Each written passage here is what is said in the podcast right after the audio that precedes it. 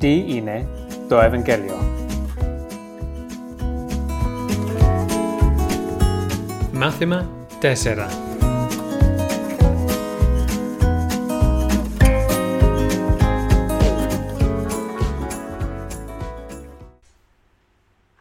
Να ξεκινήσουμε με το τέταρτο μάθημα που έχουμε α, για το Ευαγγέλιο. Και το πρώτο μάθημα που είχαμε ήταν βασικά μια εισαγωγή ε, για, για το πλαίσιο του Ευαγγελίου, από τα δύο πλαίσια. Το πρώτο πλαίσιο ήταν ε, εκείνο της Ρωμαϊκής Αυτοκρατορίας.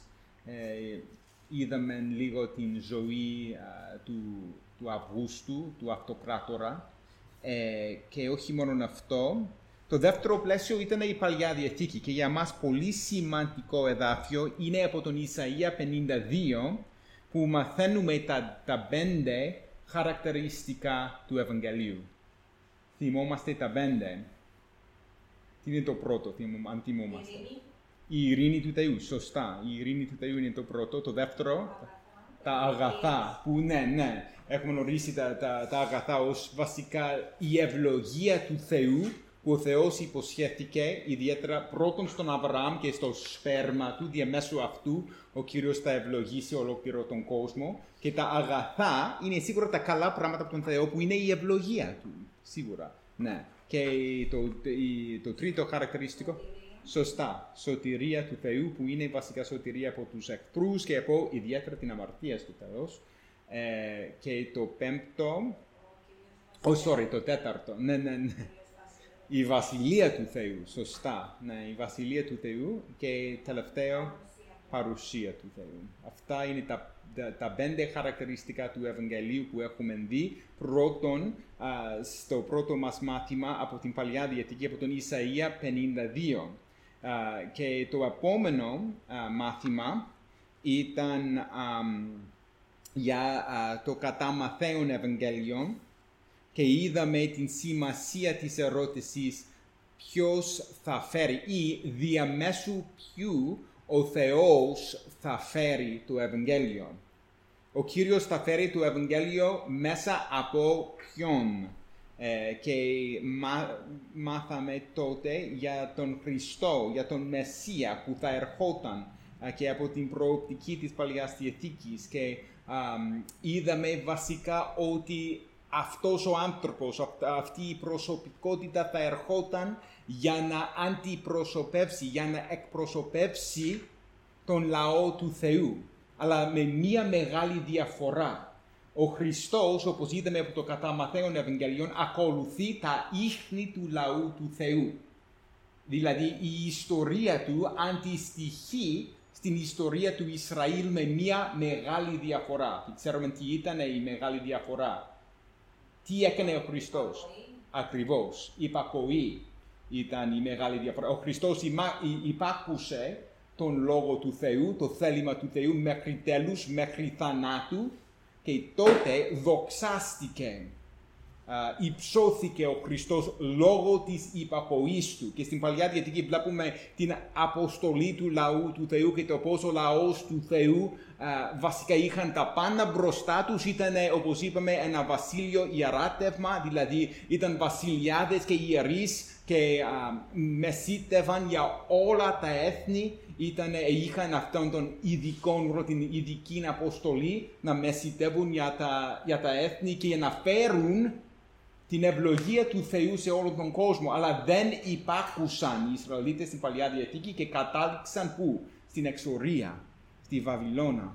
Και οι, οι πιστοί Εβραίοι λαχταρούσαν για την έλευση του Μεσσία, που θα ερχόταν για να εκπληρώσει τις υποσχέσεις του Θεού. Και ο, και ο Μεσσίας υπάκουσε τον Λόγο του Θεού, και αυτή είναι η μεγάλη διαφορά.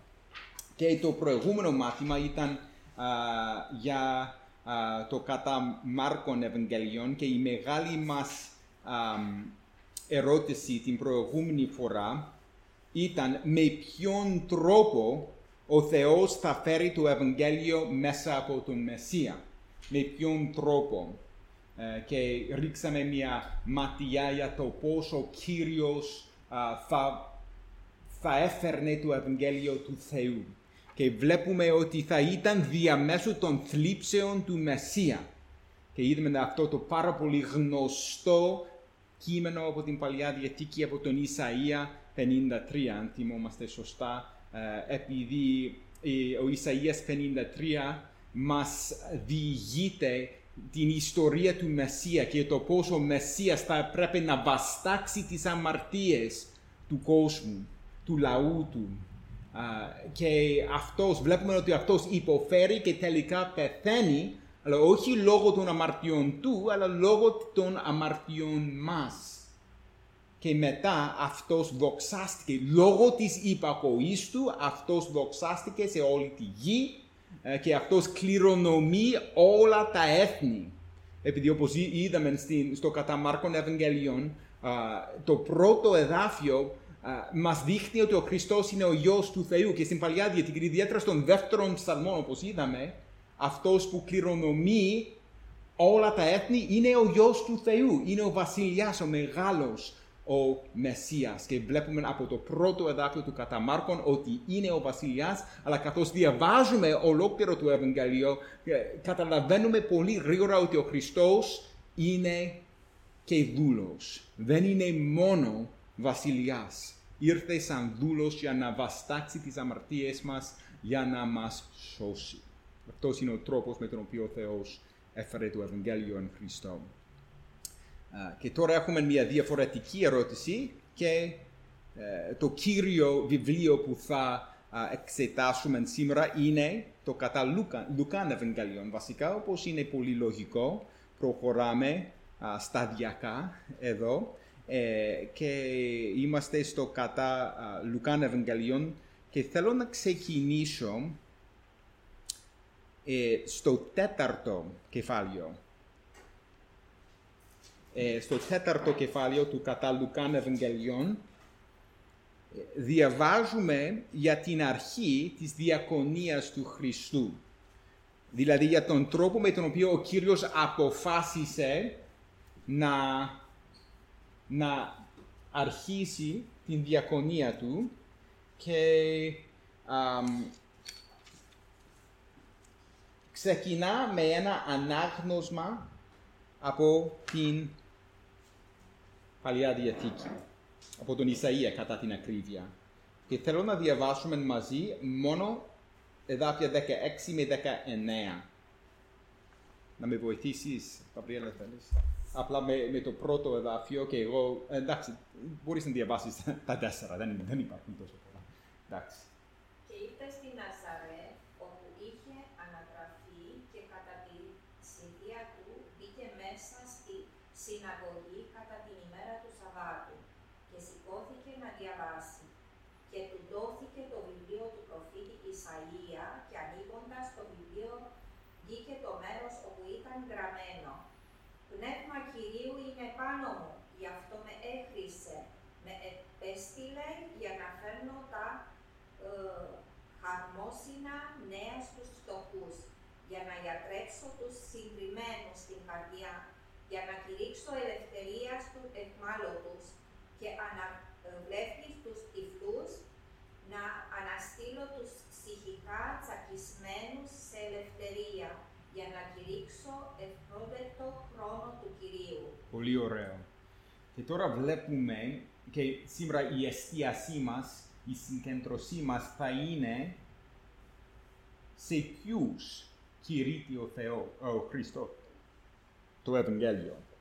Δηλαδή, για ποιους είναι το Ευαγγέλιο. Και πρέπει να πούμε, είναι για όλους. Σίγουρα είναι για όλους. Αλλά ποιος δέχεται το Ευαγγέλιο σύμφωνα με τα λόγια του Χριστού. Δηλαδή, ποιος είναι ο χαρακτήρας ενός ανθρώπου που θα δεχτεί το Ευαγγέλιο. Και ιδιαίτερα εδώ βλέπουμε μερικές κατηγορίες ανθρώπων εδώ, που μας δείχνουν ακριβώς ποιοι άνθρωποι θα δεχτούν το Ευαγγέλιο. Αυτούς που υποφέρουν, όπως γράφει εδώ, ναι. ε, να φέρνω τα χαρμόσυνα νέα στους φτωχούς, ναι. να γιατρέψω τους συντριμμένους στην καρδία, mm-hmm. να κηρύξω ελευθερίας στους ναι. και ανάμεξη στους τυφλούς, δηλαδή σε όλους αυτούς τους φτωχούς, τους, ε, όχι της μεγάλης κοινωνίας, ας πούμε, δεν ξέρω αν είναι ακριβώς ναι. αυτή η λέξη, είναι στους, βασικ... στους κανονικούς, τους, ναι, ναι, βασικά είναι ιδιαίτερα... τους απλούς ανθρώπους. Ναι. Δεν είναι για τους μεγάλους, για τους ανθρώπους σε μεγάλες κοινωνικές θέσεις που έχουν τα πάντα, που έχουν εξουσία, που έχουν πλούτο, που έχουν α, α, τιμή και δόξα στα μάτια του κόσμου. Δεν θέλω να πω ότι το Ευαγγέλιο δεν είναι για αυτούς. Αν δεχτούν το Ευαγγέλιο, σίγουρα είναι για αυτούς. Αλλά για να δεχτούμε το Ευαγγέλιο πρέπει να ταπεινωθούμε. Yeah. Πρέπει να... Yeah. Ναι. Πρέπει να είμαστε και πρέπει, πρέπει να καταλάβουμε ότι για να δεχτούμε, ακόμα και αν είμαστε οι μεγαλύτεροι του κόσμου, αυτούς στα μάτια του κόσμου, για τον Θεό δεν υπάρχει αυτή η προσωποληψία. Δεν υπάρχει, η κοινωνική μας κατάσταση δεν έχει σημασία στα, μά, στα μάτια του Θεού καθόλου. Γι' αυτό είναι πιο εύκολο να δεχτεί το Ευαγγέλιο ένας άνθρωπος που βρίσκεται στο περιθώριο της κοινωνίας, που βασικά είναι, δεν έχει τόσο πολλά. Που δεν έχει τόσο πολλά λεφτά, που δεν είναι τόσο α, δοξασμένο στο, στο, στα μάτια του κόσμου. Επειδή, ναι, ναι, γι' αυτό μιλάει για τους φτωχούς. Γι' αυτό μιλάει για τους ανθρώπους που είναι συντριμμένους στην καρδιά. Γι' αυτό μιλάει για τους τυφλούς και τους ανθρώπους που έχουν προβλήματα υγείας. Επειδή τέτοιοι άνθρωποι δεν έχουν τίποτα να χάσουν από τον κόσμο. Επειδή είναι, ήδη είναι τώρα στο, στο κάτω-κάτω, όπως λέμε. Ε, δεν, όπως είπα, πρέπει να κάνουμε μια διάκριση εδώ και πρέπει να είμαστε πάρα πολύ προσεκτικοί. Δεν, δεν θέλει να πει ο Χριστός εδώ ότι οι πλούσιοι απαγορεύονται από την βασιλεία του. Αλλά για να μπει μέσα στην βασιλεία του, ένας πλούσιος, αυτός πρέπει να ταπεινωθεί.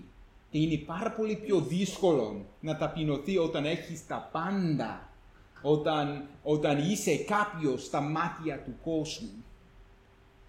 Τώρα θέλω να, να εξετάσουμε λίγο πιο προσεκτικά αυτά τα χαρακτηριστικά που, που βρίσκονται εδώ. Πρώτον, η φτωχή. Στην Στην, ιδιαίτερα, αυτή η λέξη έρχεται από την Παλιά Διαθήκη. Ε, χρησιμοποιείται ιδιαίτερα στους ψαλμούς για να περιγράψει ε, ανθρώπους που σίγουρα δεν είχαν πολλά λεφτά, αλλά όχι μόνο αυτό. Μιλά περισσότερο για την κοινωνική κατάστασή τους και για την επιρροή που έχουν στην κοινωνία και για την τιμή που έχουν στην κοινωνία. Οι φτωχοί είναι εκείνοι που δεν έχουν λεφτά, αλλά όχι μόνο αυτό. Που δεν έχουν α, μεγάλη φήμη στην κοινωνία, που ίσως βρίσκονται στα περιθώριο της κοινωνίας, δηλαδή μακριά από το κέντρο, μακριά από την εξουσία και από την δόξα της κοινωνίας, ας πούμε. Και οι φτωχοί α, που, που διαβάζουμε στην, ιδιαίτερα στους ψαλμούς που θα δούμε, α, είναι εκείνοι τελικά που θα κληρονομήσουν την Βασιλεία του Θεού, επειδή αναγνωρίζουν πρώτον αναγνωρίζουν την χάρη του Θεού εν Χριστώ. Ας αστραφούμε στον Ψαλμόν τριάντα ένα και σε αυτόν τον Ψαλμόν βλέπουμε μια περιγραφή ενός φτωχού που όπως ξέρουμε είναι τελικά ο Χριστός, αλλά περιγράφει και όλους τους φτωχούς και βλέπουμε τα προβλήματα που αντιμετωπίζει ο Ψαλμοδός. Βλέπουμε α, τις δυσκολίες και τις ταλαιπωρίες που αντιμετωπίζει. Ο, ο, ο Ψαλμός γράφτηκε από τον Δαβίδ, είναι του Δαβίδ ο Ψαλμός, α, αλλά μάλλον το έγραψε όταν ήταν σε μια πάρα πολύ δύσκολη κατάσταση. Σίγουρα, όχι μάλλον, επειδή όπως διαβάζουμε θα δούμε ότι αυτός ο Ψαλμός περιγράφει πολύ σωστά και πολύ, με, με μεγάλη ακρίβεια α, περιγράφει τους α, φτωχούς και με λεπτομέρειες. Γι' αυτό α, ας ξεκινήσουμε α, και θα διαβάσουμε τα πρώτα α, έντεκα εδάφια τα πρώτα έντεκα εδάφια, όχι, τα πρώτα δέκα για να ξεκινήσουμε και τότε θα τα συνεχίσουμε μετά. Θα το διαβάσω εγώ αυτή τη φορά. Διαβάζουμε από τον Ψαλμόν τριάντα ένα. «Σε σένα έλπισα, ας μη ντροπιαστώ στον αιώνα. Μέσα στην δικαιοσύνη σου σώσε με. Στρέψε το αυτί σου προς εμένα, κάνε γρήγορα να με ελευθερώσεις». Και τώρα βλέπουμε ότι η ελευθερία, επειδή όπως διαβάσουμε από τα λόγια του Χριστού, είναι το Ευαγγέλιο καλά νέα, χαρμόσυνα νέα για τους αιχμαλώτους, δηλαδή για, για, για τους φυλακισμένους, για αυτούς που δεν είναι ελεύθεροι, για τους σκλάβους και τους δούλους. Και τούτος θέλει την ελευθερία από τον Θεό. Δεν θέλω να πω ότι ο Δαβίδ ήταν σκλάβος στην κυριολεξία, αλλά σίγουρα ήταν σε μια πολύ δύσκολη κατάσταση που ένιωθε τα δεσμά του, ας πούμε. Τέλος πάντων. Ας συνεχίσουμε τώρα με το, α, με το δεύτερο εδάφιο εδώ. «Γίνε σε μένα ισχυρός βράχος, σπίτι καταφυγής, για να με σώσεις». Α, ο Δαβίδ τώρα αναγνωρίζει την πλήρη εξάρτηση στον Θεό. «Επειδή είσαι πέτρα μου και φρουριό μου και ένακα του ονοματός σου, οδήγησε με και διαθρέψέ με. Βγάλε από την παγίδα που έκρυψαν για μένα, επειδή εσύ είσαι η δύναμή μου. Στα χέρια σου παραδίνω το πνεύμα μου. Εσύ με λύτρωσες, Κύριε, ο Θεός της αλήθειας. Μίσησα εκείνους που προσέχουν στις ματαιότητες του ψεύδους. Εγώ όμως ελκύζω στον Κύριο. Τα γάλουμε, τα εφραν... εφραίνομαι στο ελαιό σου, επειδή είδες τη θλίψη μου». Τώρα και πάλι βλέπουμε ότι ο άνθρωπος βρίσκεται στις θλίψεις, αλλά αναγνωρίζει ότι θα εφραίνεται στο έλεος του Κυρίου, επειδή έχει την πίστη του στον Θεό και ξέρει ότι ο Θεός θα τον σώσει. «Γνώρισες την ψυχή μου μέσα, μέσα σε στενοχώριες και δεν με συνέκλεισες στο χέρι του εχθρού.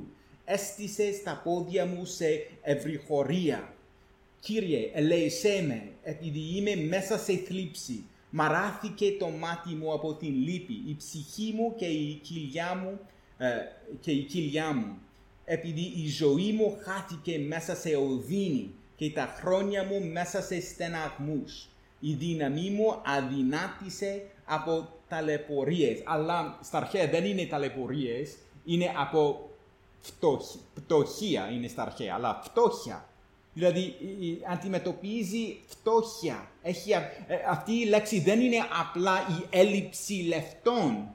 Είναι μια πολύ δύσκολη κοινωνική κατάσταση που έχει επιπτώσεις, που έχει προεκτάσεις για την ζωή του τώρα.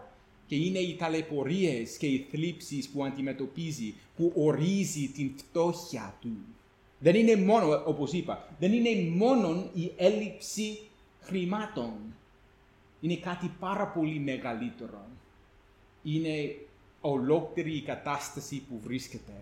Ταλαιπωρίες, θλίψεις, δυσκολίες. Από κάθε πλευρά βλέπει τους εχθρούς, βλέπει τις δυσκολίες, τις προσωπικές, βλέπει τα πάντα, αλλά ακόμα ελπίζει στον Θεό. Αυτή είναι η φτωχή α, για τους οποίους α, μιλά ο Χριστός στο κατά Λουκάν Ευαγγελιών.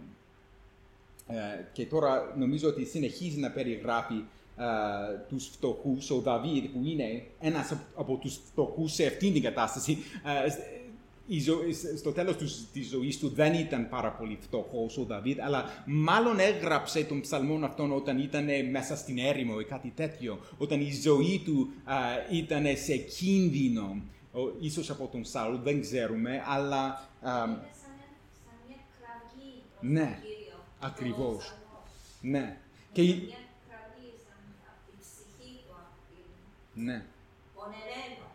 Ακριβώς. Και υπάρχουν δύο μέρη της κραυγής του. Από τη μία πλευρά εκφράζει τις θλίψεις του και τις δυσκολίες και τις ταλαιπωρίες του. Απ' την άλλη όμως, ελπίζει στον Θεό, παρά τις δυσκολίες του. Ναι. Και καταλαβαίνει, λόγω των θλίψεών του, πιστεύω ότι καταλαβαίνει καλύτερα την σωτηρία του Θεού. Επειδή καταλαβαίνει ότι χωρίς τον Θεό, χωρίς τον Χριστό, δεν είναι τίποτα. Επειδή δεν έχει. Δεν έχει άλλο εκτός από τον Θεό. Όπως βλέπουμε πολλές φορές α, στην, α, α, στους ψαλμούς και στην Παλιά Διαθήκη γενικά, αλλά ιδιαίτερα εδώ το βλέπουμε στον Ψαλμό τριάντα ένα.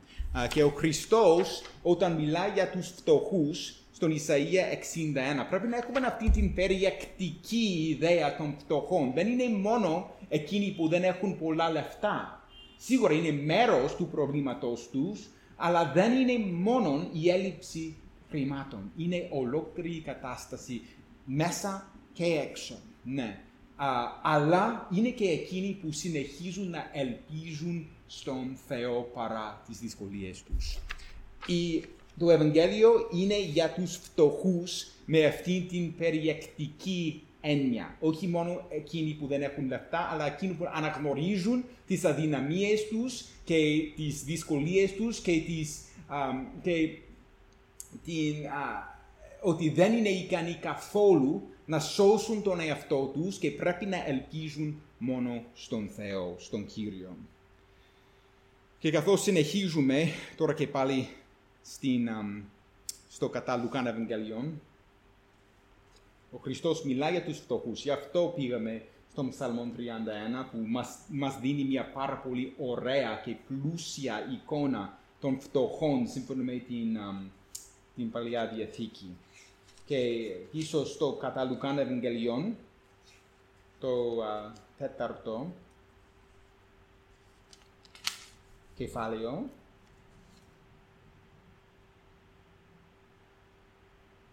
βλέπουμε στο δάκρυο δεκαοκτώ, «Πνεύμα Κυρίου είναι πάνω μου, γι' αυτό με έχρισε, με έστειλε για να παίρνω τα χαρμόσυνα νέα στους φτωχούς». Δηλαδή σε εκείνους τέτοιους από τον Ψαλμό τριάντα ένα. Και συνεχίζουμε, «για να γιατρέψω τους συντριμμένους στην καρδιά». Για να γιατρέψω, για να θεραπεύσω. Ο Χριστός ήρθε για να φέρει την θεραπεία του Θεού. Όχι μόνο την θεραπεία του Θεού σωματικά, αλλά και πνευματικά. Και τα δύο. Επειδή ο Χριστός σίγουρα ήρθε για να θεραπεύει τους λεπρούς και τους, ανθρω... τους χολούς και τους ανθρώπους που είχαν δυσκολ... δυσκολίες υγείας και όλα αυτά. Το βλέπουμε αυτό παντού στα Ευαγγέλια. Αλλά βλέπουμε ότι ο Κύριος ήρθε και για να γιατρέψει τους συγκριμένους στην καρδιά. Δηλαδή αυτοί που έχουν α, προβλήματα στην, στην καρδιά τους, όχι κυριολεκτικά, αλλά στην ψυχή τους δηλαδή. Για αυτούς ο Κύριος ήρθε. Ε, γι' αυτό πιστεύω ότι η θεραπεία παίζει τόσο μεγάλο ρόλο στην διακονία του Χριστού. Ο Χριστός πάντα και κάθε θαύμα του Χριστού δεν είναι απλά να δείξει ότι μπορεί να κάνει θαύματα. Κάθε θαύμα του Χριστού, όπως θα δούμε, δείχνει κάτι για τον χαρακτήρα του, αλλά και για την αποστολή του.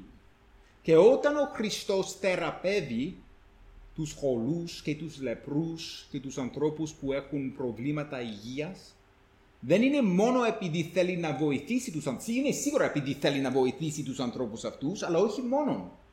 Είναι και σημεία, σημάδια της μεγαλύτερης αποστολής του να φέρει την θεραπεία του Θεού, όπως διαβάζουμε εδώ, στους συντριμμένους στην καρδιά. Γι' αυτό όταν βλέπουμε τις θεραπείες του Χριστού τώρα, που συνεχίζουν να, να γίνονται στον κόσμο μας τώρα, αναγνωρίζουμε ότι αυτά τα πράγματα είναι μόνο σημάδια της μεγαλύτερης αποστολής του Χριστού, που είναι να, να, να γιατρέψει τους συντριμμένους στην καρδιά, όπως διαβάζουμε εδώ. Και ο Χριστός συνεχίζει, για να κηρύξω ελευθερία στους αιχμαλώτους. Ελευθερία.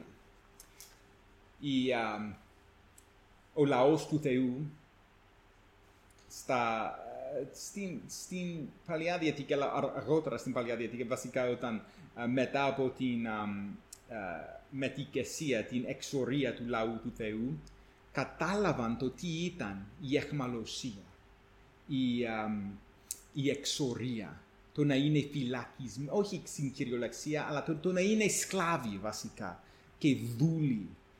Ήταν έτσι στη Βαβυλώνα ε, και, α, και λαχταρούσαν και φώναζαν και, και ήθελαν πάρα πολύ την ελευθερία τους από τον Θεό ε, και κατάλαβαν ότι ο Θεός και μόνο ο Θεός θα μπορούσε να φέρει την ελευθερία τους.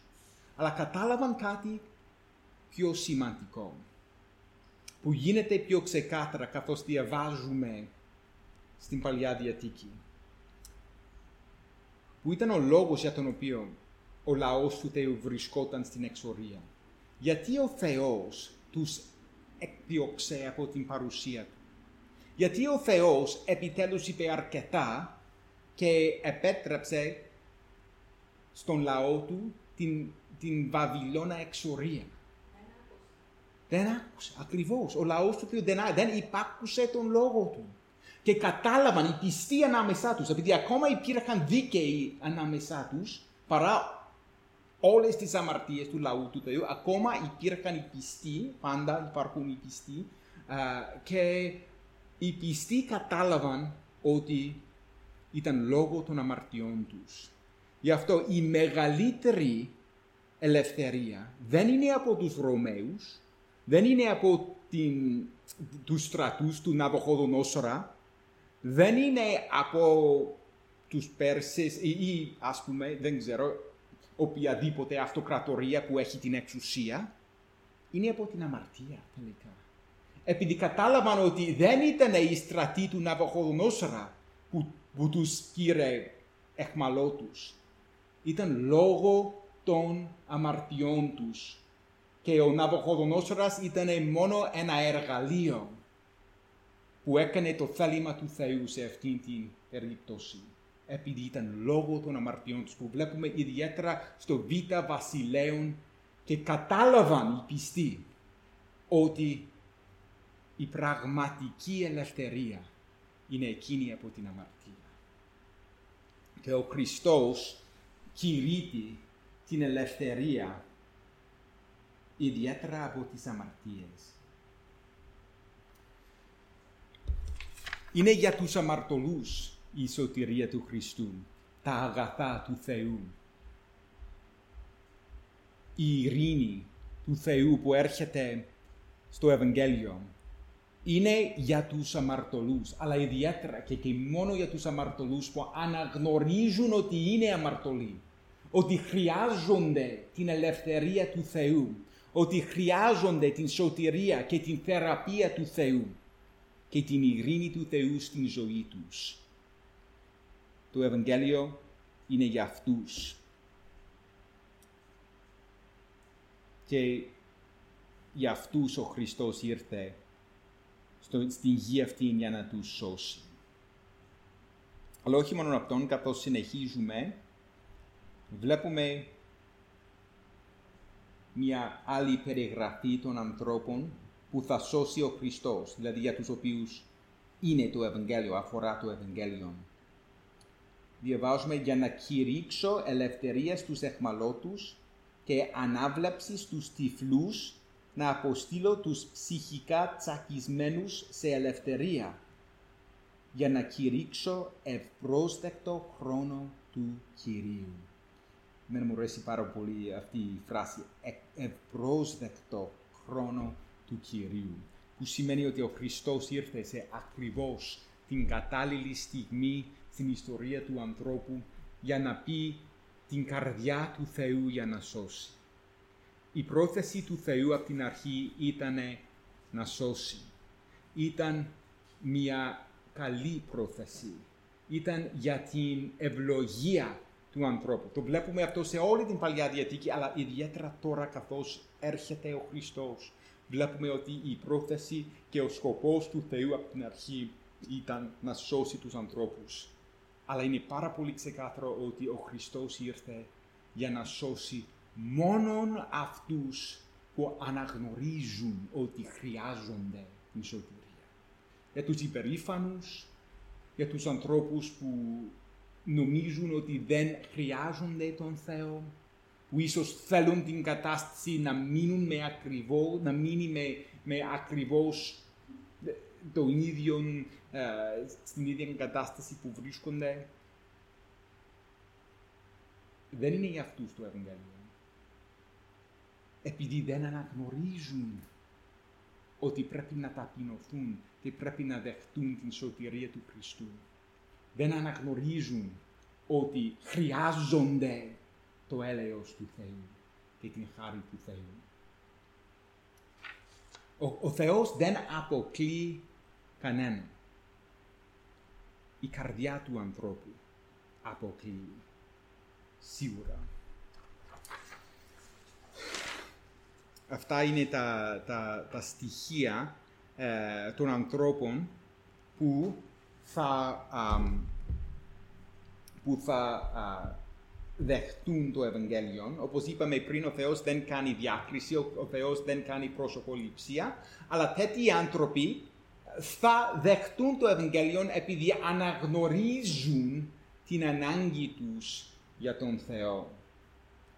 Και τώρα θέλω να προχωρήσω, α, τώρα είδαμε από τον Ισαΐα εξήντα ένα, που ο Θεός, ο Χριστός αναφέρει εδώ στο τέταρτο κεφάλαιο του κατά Λουκάν Ευαγγελίων. Και πριν προχωρήσουμε α, στο πώς ο Χριστός μιλά και στο πώς ο Χριστός σώζει τέτοιους ανθρώπους, όπως βλέπουμε α, στο κατά Λουκάν Ευαγγελίων, πρώτον θέλω να δούμε και να, να εξετάσουμε μαζί α, τις ενδείξεις της Παλιάς Διαθήκης για το γεγονός αυτό. Ήδη uh, διαβάσαμε uh, το, αυτό το κείμενο από τον Ισαΐα, που είναι μια προφητεία για την έλευση του Μεσσία, δεν υπάρχει αμφιβολία. Αλλά δεν είναι η μόνη ένδειξη ότι ο Θεός θα, θα έστελνε τον Μεσσία για να σώσει τους φτωχούς και τους συντριμμένους στην καρδιά. Και κατά την ακρίβεια βλέπουμε σε όλη την αφήγηση της Παλιάς Διαθήκης το πώς ο Θεός θα έσωζε όχι τους ψηλούς, ας πούμε, όχι στην κυριολεξία, αλλά οι άνθρωποι που έχουν πάρα πολύ μεγάλη κοινωνική κατάσταση, που έχουν τα λεφτά και όλα αυτά. Βλέπουμε ενδείξεις από την αρχή ότι ο Θεός θα έστελνε τον Υιό Του για να σώσει τους φτωχούς και τους ταπεινούς. Η πρώτη ένδειξη είναι με το κάλεσμα του Αβραάμ, που έγινε Αβραάμ. Ποιος ήταν ο Αβραάμ πριν το κάλεσμα του, πριν τον καλέσει ο Θεός, ποιος ήταν ο Αβραάμ? Ήταν ένας γνωστός άνθρωπος, ίσως είχε λεφτά, αλλά ο Θεός τον κάλεσε να φύγει αμέσως σε μια γη που δεν ήξερε. Και από την αρχή ο Αβραάμ που έγινε Αβραάμ ήταν ένα ξένος, ήταν ξένος στη γη του, στη καινούργια γη που ο Θεός υποσχέθηκε. Ο Θεός κάλασε αυτόν τον ξένο. Δεν ήταν ξένος στην γη τους, αλλά στην καινούργια γη, στη γη της υπόσχεσης. Ήταν ξένος στη γη που ο Θεός του είχε υποσχεθεί. Αλλά όχι μόνο με τον Αβραάμ, τον Αβρα... Αβραάμ τελικά, αλλά ας σκεφτούμε λιγάκι για τα παιδιά του Αβραάμ. Ποιος ήταν ο πρώτος γιος? Ισμαήλ. Μα ποιος κληρονόμησε τις υποσχέσεις του Θεού? Τον πρώτον, τον πρωτότοκο, τον Ισαάκ, σωστά. Αυτό είναι πάρα πολύ ενδιαφέρον. Είναι εύκολο να διαβάσουμε αυτή την ιστορία και να, να το δεχτούμε χωρίς να καταλάβουμε πόσο, πόσο διαφορετικό είναι αυτό από την κανονική συνήθεια τότε. Στον αρχαίο κόσμο, ο πρωτότοκος, δηλαδή ο πρώτος γιος, κληρονομούσε την περιουσία, όλη την περιουσία του πατέρα. Ανήκε στον πρώτον γιο. και ο Ισμαήλ κανονικά θα πρέπει να κληρονομήσει. Επειδή ήταν, ε, ήταν από την γυναίκα του, επειδή ήταν από την, α, την, την δούλα, όπως λένε, τη, τη Σάρα. Ναι, ναι, ήταν, κανονικά αυτός θα πρέπει να κληρονομήσει την περιουσία του πατέρα. Ναι, αλλά σύμφωνα με τα σχέδια του Θεού, ο δεύτερος, ο Ισαάκ, κληρονόμησε την περιουσία του πατέρα του και όχι μόνο την περιουσία, αλλά την υπόσχεση. Όπως διαβάζουμε εδώ α, στην Γένεση, αλλά και στην προς Ρωμαίους επίστολη, ο Απόστολος Παύλος διευκρινίζει, ξεκαθαρίζει το γεγονός αυτό, ότι ήταν διαμέσου του Ισαάκ που ήρθε η υπόσχεση του Θεού. Ο δεύτερος. Όχι μόνο αυτό. Ο Θεός κάλασε για να συνεχίσει την, την uh, υπόσχεση, όχι τον Ισάβ, που ήταν ο πρώτος του Ισαάκ, αλλά τον Ιακώβ, που ήταν ο δεύτερος γιος. Ο Ισαάκ ήταν ο δεύτερος και πάλι η υπόσχεση πάλι το δεύτερο. Ακριβώς, ναι. ναι. Τώρα και πάλι βλέπουμε ακριβώς το ίδιο μοτίβα με, με τα παιδιά του. Uh, και δεν ήταν τα σχέδια του Ισαάκ που βλέπουμε εδώ. Επειδή ήθελε να ευλογήσει ο, Ισ, ο Ισαάκ, ήθελε να ευλογήσει τον Ισαάβ. Αλλά εξαπάτησε τον πατέρα του, ο Ιακώβ, και με τον τρόπο αυτόν, αλλά στα, στα, στα, στα, στην μυστηριώδη πρόνοια του Θεού βλέπουμε ότι αυτός ήταν ο σκοπός του Θεού, παρά την αμαρτία του Ιακώβ, παρά τις συνήθειες, τα, τα έθιμα του κόσμου αυτούν, βλέπουμε ότι ο Θεός διάλεξε τώρα και πάλι τον δεύτερον γιο. Που σημαίνει ότι ο Θεός δεν κάνει διάκριση καθόλου, ο, ο Θεός δεν κάνει προσωποληψία και δεν λειτουργεί με την συνηθισμένη νοοτροπία του κόσμου. Που δείχνει, που τουλάχιστον υποδουλώνει το γεγονός ότι ο Κύριος θα ερχόταν για να σώσει όχι τους μεγάλους, αλλά εκείνους που θα ταπεινωθούν, που αναγνωρίζουν ότι είναι ο δεύτερος γιος, που αναγνωρίζουν ότι δεν είναι σε αυτήν την πάρα πολύ καλή και δοξασμένη κατάσταση λόγω των αμαρτιών. Και σε όλη την, την ιστορία του λαού του Θεού, όχι μόνο με τους, τους πατέρες της πίστης, ας πούμε, αλλά όχι, με, με όλη την ιστορία, με το κάλεσμα του Ισραήλ, με, με τον λαό του Θεού, που δεν ήταν τόσο μεγάλος, όπως διαβάζουμε στο Δευτερονόμιο επτά και εννιά, ο λαός του Θεού ήταν ο μικρότερος λαός. Όπως λέει ο Θεός, ρητά, δεν είναι μεγάλος. Δεν ήταν ε, εκείνοι που είχαν όλη την εξουσία και την, όπως η Αιγυπτιακή Αυτοκρατορία. Ο Παραώ ήταν ο πιο δυνατός άνθρωπος του κόσμου αυτού. Αλλά ο Θεός διάλεξε τον Μωυσή για να νικήσει τον Παραώ. Πολύ ενδιαφέροντα πράγματα που μας δείχνουν Το, τον σκοπό του Θεού από την αρχή. Γι' αυτό, όταν ήρθε στη γη αυτήν ο Χριστός, όπως διαβάζουμε στο κατά Λουκάν Ευαγγελίων, στην α, ιστορία της γέννησης του Χριστού, δεν μας κάνει μεγάλη έκπληξη το γεγονός ότι ο Χριστός ήρθε στη γη αυτήν μέσα σε μία φάρμα. Δεν μας κάνει μεγάλη έκπληξη όταν βλέπουμε ότι είναι, είναι με τα ζώα και σε αυτή τη δύσκολη κατάσταση και ήταν όχι από μια πολύ γνωστή οικογένεια, αλλά απλοί άνθρωποι είναι οι γονείς του. Γιατί?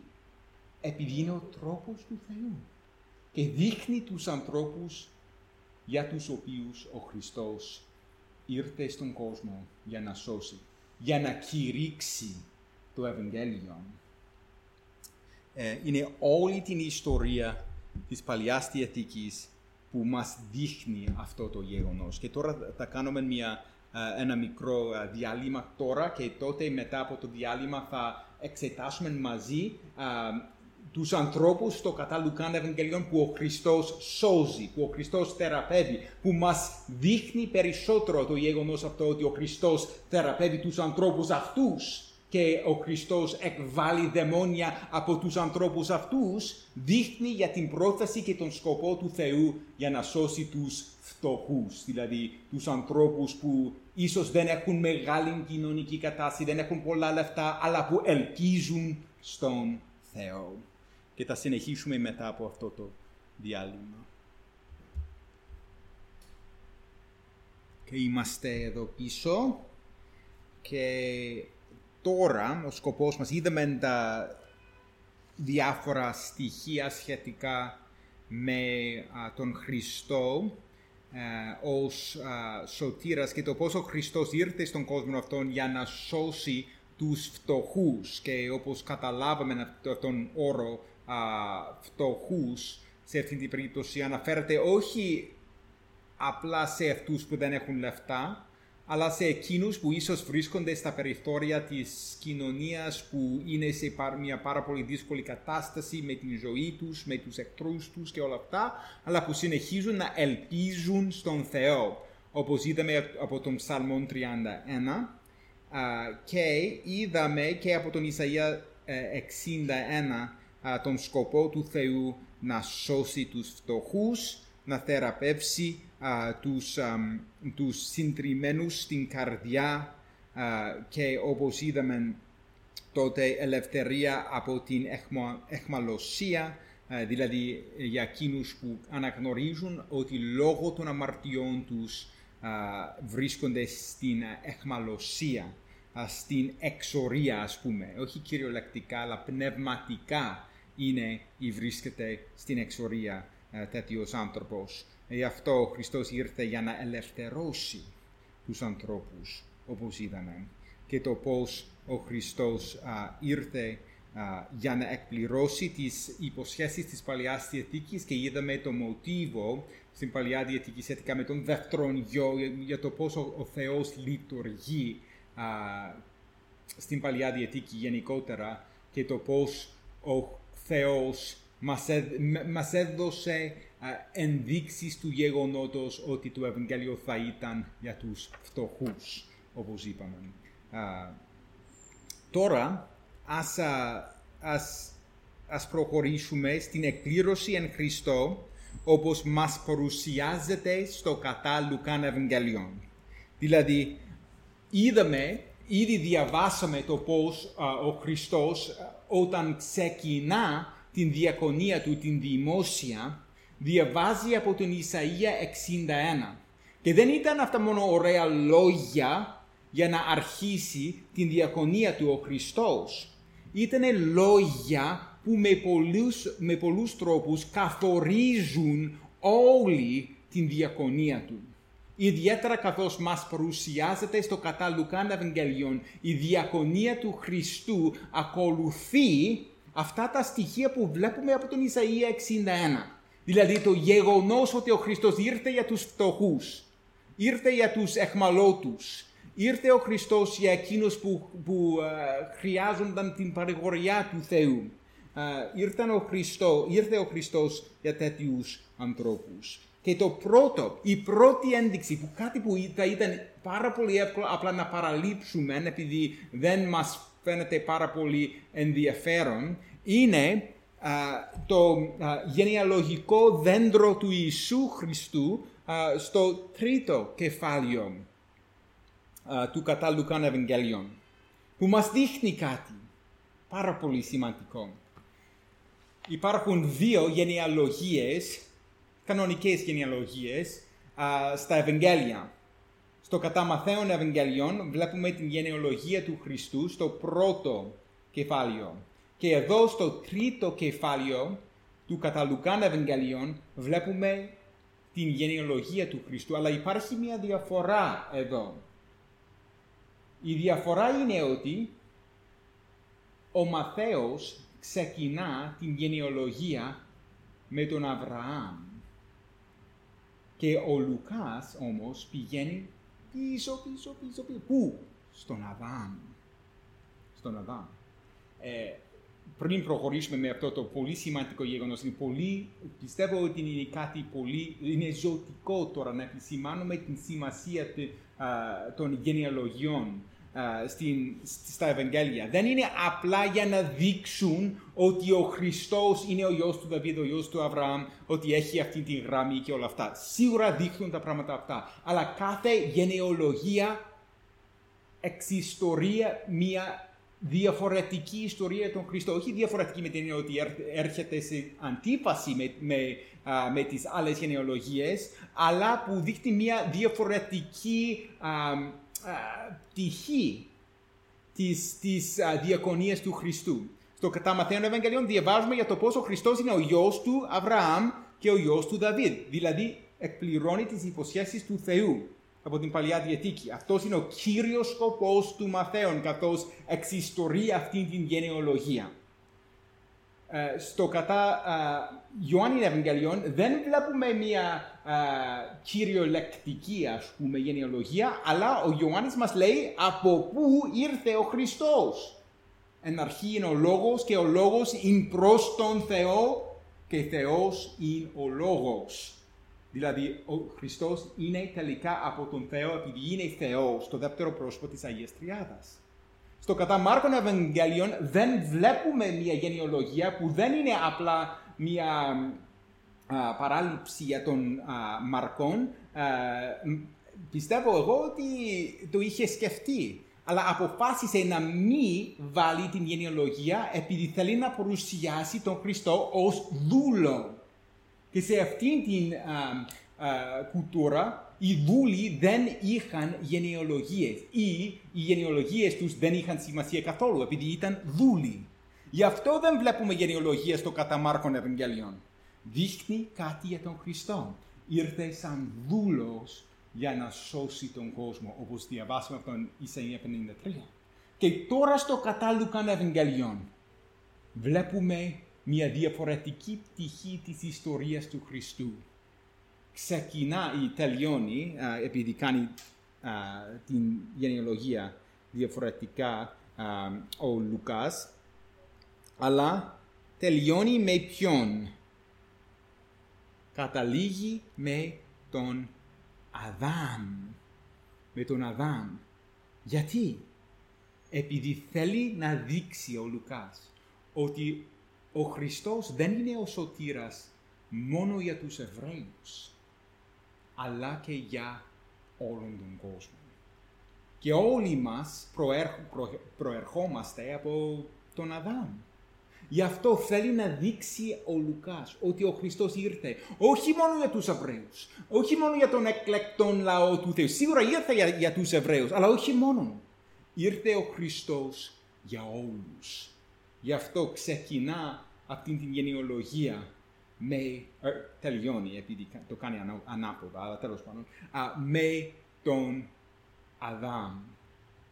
Επειδή θέλει να μας δείξει ότι ο Χριστός ήρθε και για τους εθνικούς, δηλαδή και για αυτούς που ήταν μακριά από τον Θεό, ίσως στο περιθώριο, επειδή δεν ήταν κοντά στον Θεό κατά την Παλιά Διαθήκη, επειδή ήταν ο, ο εκλεκτός λαός του Θεού ήταν οι Εβραίοι και δεν θέλω να πω ότι ο Θεός μιλούσε τότε στους εθνικούς και είχε σχέδια για, για, για τα, τα έθνη, όπως διαβάζουμε στην Παλιά Διαθήκη, αλλά ο λαός του ήταν από τους γιους του Ισραήλ.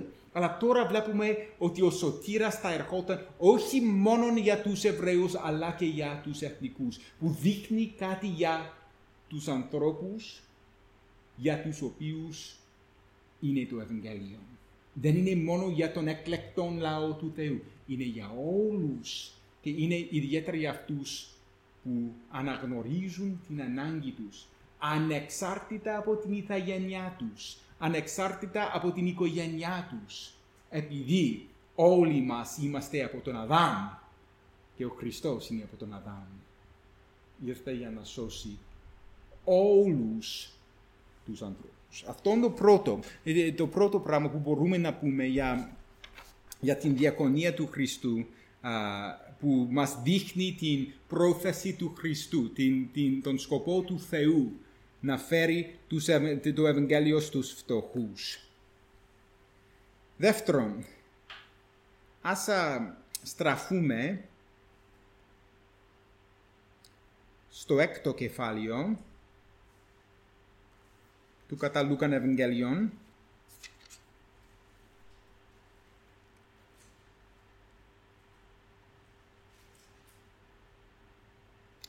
Και στο έκτο κεφάλαιο,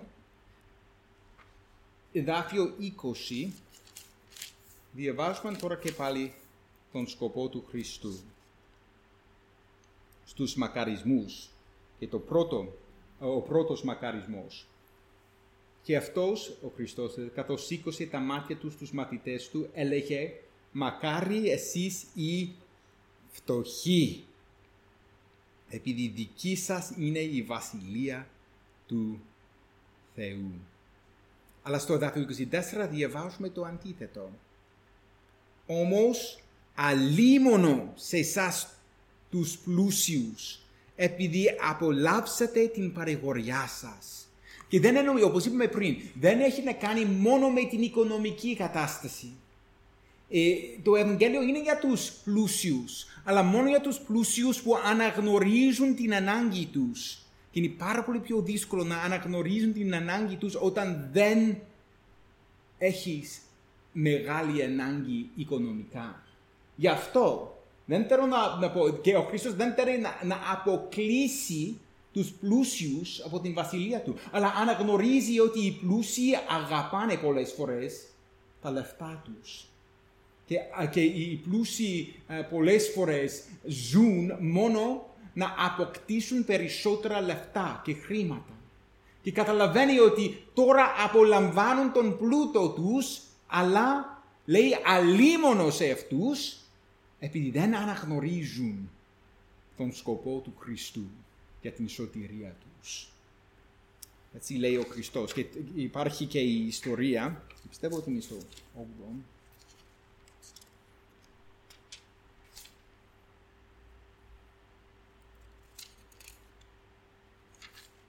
ναι, τώρα στον, στο κεφάλαιο οκτώ υπάρχει μια πάρα πολύ, εμένα είναι πάρα πολύ συγκινητική η ιστορία αυτή, επειδή α, μιλά για μια γυναίκα που έχει ένα πρόβλημα α, υγείας για δώδεκα χρόνια.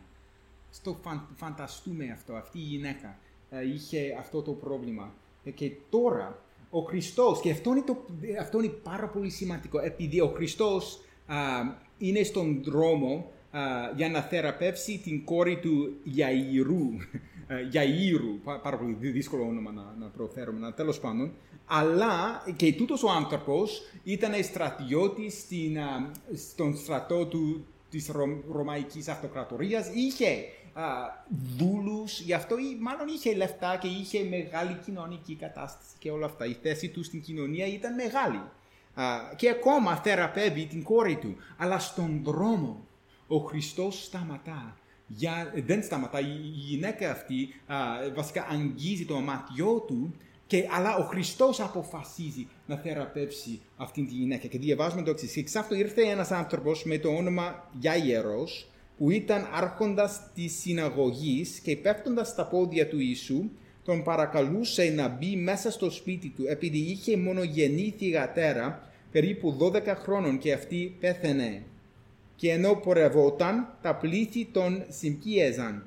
Και μια γυναίκα που για δώδεκα χρόνια είχε αιμορραγία, η οποία δαπάνησε σε γιατρούς ολόκληρη την περιουσία της. Δηλαδή ήταν φτωχή η γυναίκα αυτή, επειδή είχε δώσει στους γιατρούς όλη την περιουσία της για να λύσει αυτό το πρόβλημα, αλλά δυστυχώς δεν μπορούσαν να λύσουν το πρόβλημα αυτών οι γιατροί, και ακόμα είχαν το πρόβλημα. Δεν μπόρεσε να θεραπευθεί από κανέναν, όπως διαβάζουμε. Καθώς πλησίασε από πίσω, άγγιξε την άκρη του αματίου του Χριστού και αμέσως σταμάτησε η αιμορραγία της.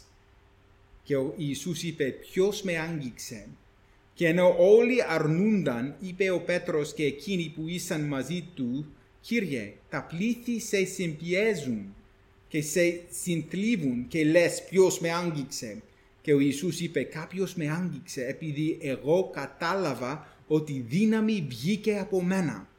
Και η γυναίκα όταν είδε ότι δεν κρύφτηκε, ήρθε τρέμοντας και πέφτοντας μπροστά του. Ανήγγειλε σε αυτόν μπροστά σε ολόκληρο τον λαό για ποια αιτία τον άγγιξε, και ότι αμέσως γιατρευ... γιατρεύτηκε. γιατρεύτηκε, όπως διαβάσαμε πριν, για τον σκοπό του Χριστού, για να, γιατρεύ, για να γιατρεύσει τους συντριμμένους στην καρδιά. Και εκείνος της είπε, θυγατέρα μου, έχε θάρρος, η πίστη σου σε έσωσε, πήγαινε σε ειρήνη. Ήταν φτωχή η γυναίκα αυτή, επειδή είχε αγοράσει όλη την περιουσία της για να λύσει το πρόβλημά της, αλλά δυστυχώς δεν λύθηκε. Ακόμα είχε αυτό το πρόβλημα. Και είναι πολύ σημαντικό να επισημάνουμε εδώ ότι αυτή, αυτό το πρόβλημα που είχε δεν ήταν μόνο μια, ένα πρόβλημα υγείας. Αυτό το πρόβλημα θα την εμπόδισε από, από την λατρεία, από, επειδή ήταν ακάθαρτη λόγω του αίματος, όπως διαβάζουμε στην Παλιά Διαθήκη. Ε, το αίμα ε, εμποδίζει τους ανθρώπους το να είναι καθαροί μπροστά στον Κύριο, ε, επειδή ήταν, βασικά ήταν ένα, ένας από τους νόμους ε, στην Παλιά Διαθήκη, επειδή το αίμα συμβολίζει την ζωή που, που, που, α, που φεύγει από τον άνθρωπο, που με τον τρόπο αυτόν συμβολίζει τον θάνατο. Και οι, οι, οι ακαθαρσίες στην Παλιά Διαθήκη πάντα έχουν να κάνουν με τον θάνατο και με την, α, με την αμαρτία. Τέλος πάντων, τούτη η γυναίκα ήταν σε μια πάρα πολύ δύσκολη κατάσταση, ήταν ακάθαρτη, ήταν φτωχή και ο Χριστός είπε «Η πίστη σου σε έσωσε». Δηλαδή, αφού έλπισε σε μένα, όπως ο ψαλμοδός, στον, ο Δαβίδ, στον Ψαλμό τριάντα ένα, παρά το γεγονός, ίσως εξαιτίας του γεγονότος ότι ήσουνα φτωχή. Και λέει, θυγατέρα μου, πολύ, πολύ, α, α, μιλά πάρα πολύ θερμά ο Χριστός σε αυτήν την γυναίκα. Και α, δείχνει το πώς ο Χριστός θεραπεύει τους συντριμμένους στην καρδιά και τους φτωχούς, επειδή ήταν φτωχοί η γυναίκα αυτή.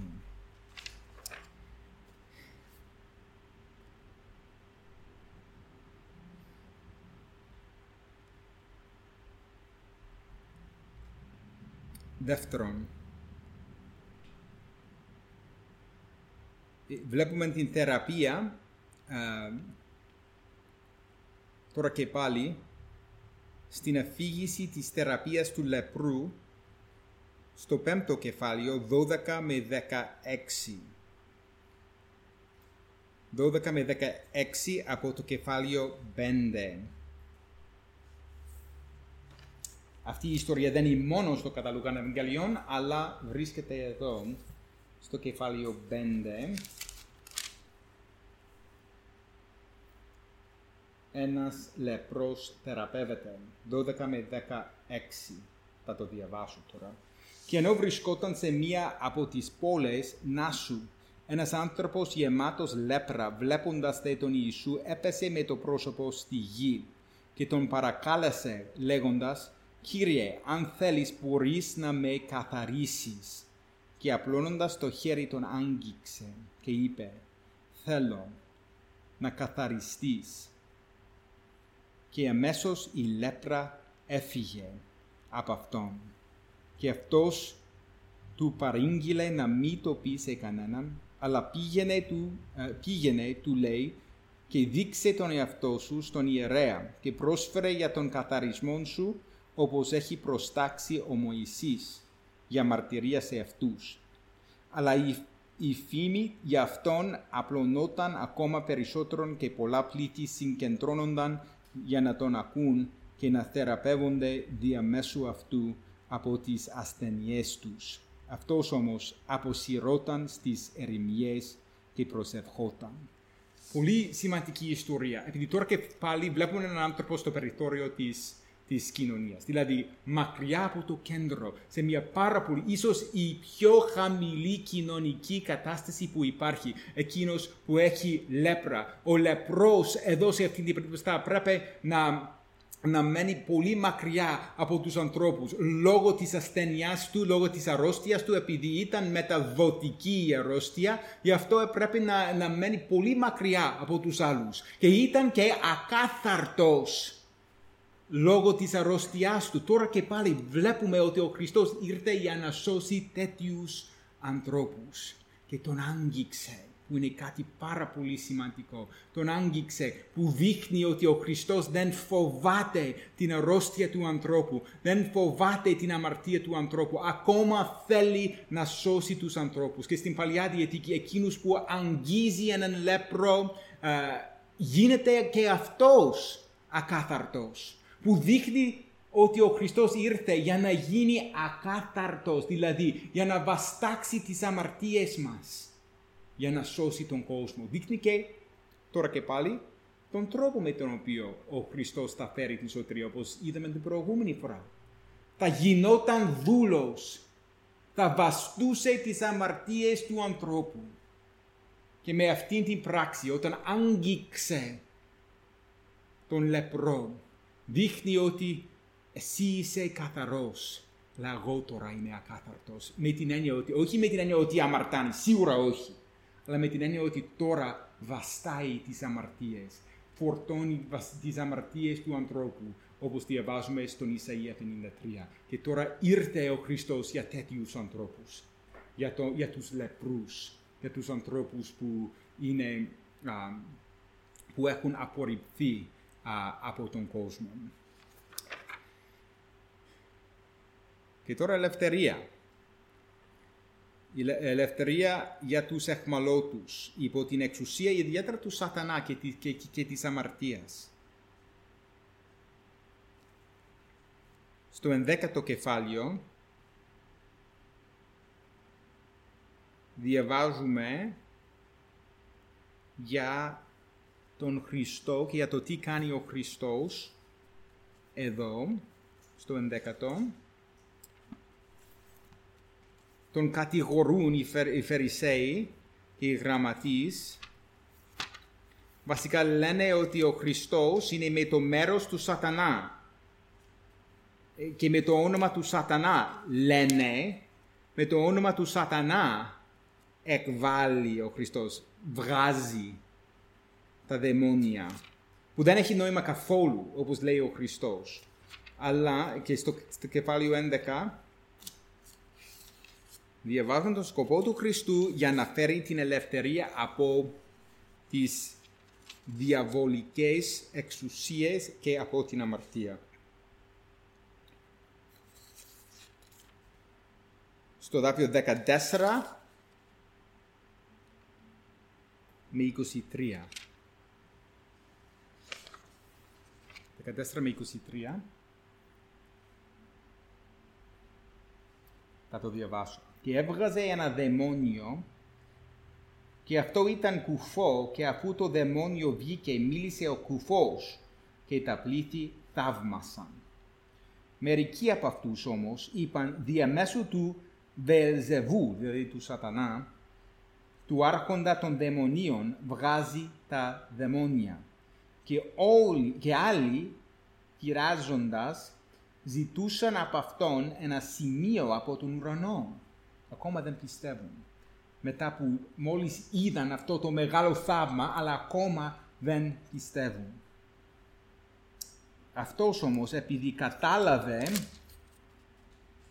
τους συλλογισμούς τους, είπε σε αυτούς, κάθε βασιλεία που διαρρεύθηκε σε αντιμαχόμενα μέρη ερημώνεται, και κάθε οικογένεια που διαρρεύθηκε σε αντιμαχόμενα μέρη πέφτει. Αν λοιπόν και ο Σατανάς διαιρέθηκε σε αντιμαχόμενα μέρη, πώς θα σταθεί η βασιλεία του? Επειδή λέτε ότι εγώ βγάζω τα δαιμόνια διαμέσου του Βεελζεβούλ, αλλά αν εγώ διαμέσου του Βεελζεβούλ βγάζω τα δαιμόνια, οι γη σας διαμέσου τίνος τα βγάζουν. Γι' αυτό αυτοί θα είναι κριτές σας. Δηλαδή δεν έχει νόημα καθόλου αυτά που λένε. Ε, επειδή... Αν ο Σατανάς ήθελε να, να, βγάσει, να βγάλει δαιμόνια, να, βγά, να βγάλει δαιμόνια από τους, από τους, δεν έχει νόημα, επειδή είναι με το ίδιο μέρος, είναι, είναι με το μέρος του Σατανά ήδη. Και πώς με, με, με το Σατανά βγάζει δαιμόνια, δεν έχει νόημα. Έτσι λέει ο Χριστός, αλλά συνεχίζει, και αυτό είναι το πιο σημαντικό για μας τώρα, στο εδάφιο είκοσι. Αλλά αν διαμέσου του δαχτύλου του Θεού βγάζω τα δαιμόνια, άρα έφτασε σε εσάς η βασιλεία του Θεού. Και τώρα βλέπουμε ακόμα άλλο χαρακτηριστικό του Ευαγγελίου. Η βασιλεία του Θεού. Η βασιλεία του Θεού έρχεται όταν ο Χριστός νικά τον Σατανά. Όταν ο Χριστός ελευθερώνει τους αιχμαλώτους από την εξουσία και από την εξορία του Σατανά, όταν ο Σατανάς έχει στη, στα χέρια του την καρδιά του ανθρώπου. Αλλά τώρα λέει ο Χριστός ότι δεν είναι πια ο χρόνος του Σατανά για να βασιλεύσει. Τώρα ο Χριστός βασιλεύει. Και η απόδειξη είναι το πώς βγάζει δαιμόνια, που δείχνει την εξουσία του πάνω στα δαιμόνια και στις ε, εξουσίες του σκοτάδιου. Δείχνει ότι ο Χριστός ότι έχει αυτήν την εξουσία. Ήρθε για να ελευθερώσει τους αιχμαλώτους από την αμαρτία τους και από τα δαιμόνια και από τον Σατανά και όλα αυτά. Εντάξει. Είναι αυτό το, α, το θέμα εδώ ε, ε, σχετικά με την ελευθερία και το πώς ο Χριστός βγάζει τα δαιμόνια με το δάχτυλο του Θεού. Τότε η βασιλεία του Θεού έχει φτάσει στη γη. Και τώρα έχουμε ακόμα λίγο χρόνο και θέλω να τελειώσω με κάτι πάρα πολύ σημαντικό για να, δι, για να, για να ξέρουμε κάτι πολύ σημαντικό για τον Χριστό. Δεν είναι μόνο το γεγονός ότι ο Χριστός ήρθε για να σώσει φτωχούς, αλλά ήρθε σαν φτωχός για να σώσει τους φτωχούς.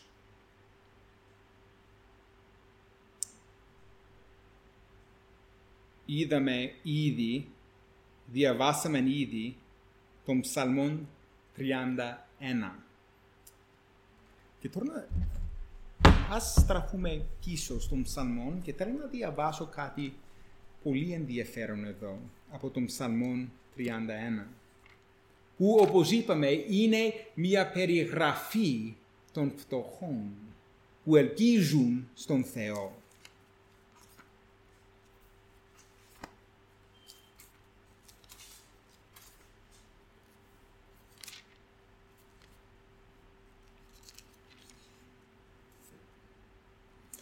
Ιδιαίτερα στο εδάφιο πέντε. Και τώρα να διαβάσουμε το εδάφιο πέντε μόνο.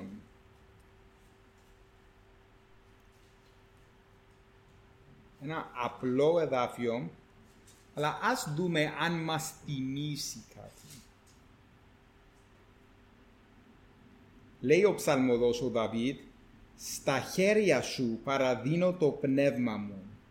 Εσύ με λύτρωσες, Κύριε, ο Θεός της αλήθειας». Αλλά ιδιαίτερα το πρώτο μέρος του εδαφίου. Στα χέρια σου παραδίνω το πνεύμα μου. Από πού είναι? Ακριβώς. Ναι, ναι. Ναι. Είναι ακριβώς από αυτό. Βασικά ο Χριστός τώρα. Ε, και βρίσκεται τα λόγια αυτά, βρίσκονται μόνο στο κατά Λουκάν Ευαγγελίων. Γιατί? Μόνο ο Λουκάς ε, κατέγραψε αυτά τα λόγια του Χριστού, επί, ίσως οι άλλοι ήξεραν πώς το έλεγε, αλλά ο, ο, ο Λουκάς ήθελε να τονίσει το πώς ο Χριστός είπε αυτά τα λόγια. Καθώς πέθανε, ο Χριστός είπε α, στα, στα χέρια σου α, παραδίνω το πνεύμα μου. Έτσι λέει ο Χριστός. Γιατί το λέει αυτό ο Λουκάς? Επειδή ο Λουκάς παρουσιάζει το πώς ο Χριστός ήρθε για να σώσει τους φτωχούς. Αλλά, όπως είπαμε πριν, η περιγραφή των φτωχών βρίσκεται στον Ψαλμό τριάντα ένα. Και τώρα ξέρουμε το πώς ο Χριστός ήρθε για να σώσει τους φτωχούς. Ήρθε ως φτωχός για να σώσει τους φτωχούς. Γι' αυτό δεν είναι μόνο το, το, α, α, α, αυτή η φράση που θέλει να μας πει ο Χριστός. Ολόκληρος ο ψαλμός είναι στο νου του, καθώς ο Χριστός τώρα πάνω στον Σταυρό συλλογίζεται τα λόγια του Πατέρα του, μελετάστε στο μυαλό του, είναι τα λόγια, επειδή ξέρουμε ότι αυτός ήδη είχε αναφέρει ένα δάφιο από τον Ψαλμό είκοσι δύο, που είναι «Θεέ μου, Θεέ μου, γιατί με εγκατάλειψες», είναι από τον Ψαλμό είκοσι δύο, και αυτά τα λόγια είναι από τον Ψαλμό τριάντα ένα. Που δείχνει ότι ο Χριστός ήρθε σαν φτωχός. Τελικά ο Χριστός είναι εκείνος που έλπισε στον Πατέρα του. Τελικά ο Χριστός είναι εκείνος που, που αντιμετώπιζε τις χειρότερες θλίψεις και ταλαιπωρίες. Ο Χριστός ήρθε στον κόσμο, παρά τους εχθρούς του, παρά τις δυσκολίες, παρά τους πειρασμούς του Σατανά. Ο Χριστός έλπισε στον Πατέρα και με τον τρόπο αυτόν δοξάστηκε. Και όχι μόνο δοξάστηκε, δοξάστηκε για να σώσει τους φτωχούς.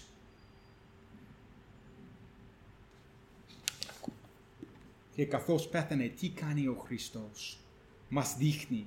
Στο κατά Λουκάν Ευαγγέλιο είναι το μόνο Ευαγγέλιο που δείχνει το πώς ο άνθρωπος στον Σταυρό, δίπλα στον Χριστό, σώθηκε. Τι λέει ο Χριστός? Σήμερα, τίμρα, θα σε δώσω στο παράδεισο. Που σημαίνει ότι αυτός ο άνθρωπος, επειδή αναγνώρισε την ανάγκη του, αναγνώρισε ότι ήταν αμαρτωλός, αναγνώρισε ότι χρειάστηκε τον Χριστό και ζήτησε από αυτόν να τον θυμηθεί στην βασιλεία του. Πίστη, ελπίδα. Ο Χριστός που έγινε φτωχός ήρθε για να σώσει τους φτωχούς. Παρά τα έργα τους, παρά τις αμαρτίες τους, ο Χριστός ήρθε για να σώσει τέτοιους ανθρώπους. Είναι, αδελφιά, η αλήθεια του Θεού από το κατά Λουκάν Ευαγγέλιον. Την επόμενη φορά, την άλλη Τρίτη, Uh, θα εξετάσουμε λίγο το τι λέει σε εμάς το κατά Ιωάννη Ευαγγελιών. Uh, για τον Θεό που αποκαλύπτεται στο Ευαγγέλιο. Μέχρι στιγμής τι έχουμε? Έχουμε uh, ο Μεσσίας, και ποιος θα έφερνε το Ευαγγέλιο του Θεού? Είναι ο Μεσσίας, ο Χριστός, ο αντιπρόσωπος Uh, του Ισραήλ, όπως, όπως μάθαμε από το κατά Ματθαίον Ευαγγέλιο. Από το κατά Μάρκον Ευαγγέλιο διαβάζουμε τον τρόπο με τον οποίο ο Θεός θα έφερνε το Ευαγγέλιο, που είναι διαμέσου του πάσχοντας δούλου. Uh, και uh, σήμερα έχουμε το κατά Λουκάν Ευαγγέλιο. Για ποιους είναι το Ευαγγέλιο? Είναι για τους φτωχούς, όπως είπαμε, είναι για αυτούς που ίσως αντιμετωπίζουν ταλαιπωρίες και θλίψεις, αλλά που αναγνωρίζουν την ανάγκη τους, που ελπίζουν στον Θεό. Για αυτούς ο Κύριος έγινε φτωχός, για να τους σώσει. Και την άλλη φορά θα δούμε τον Θεό που αποκαλύπτεται στο Ευαγγέλιο, τον Θεό που αποκαλύπτεται στην έλευση του Χριστού. Εντάξει.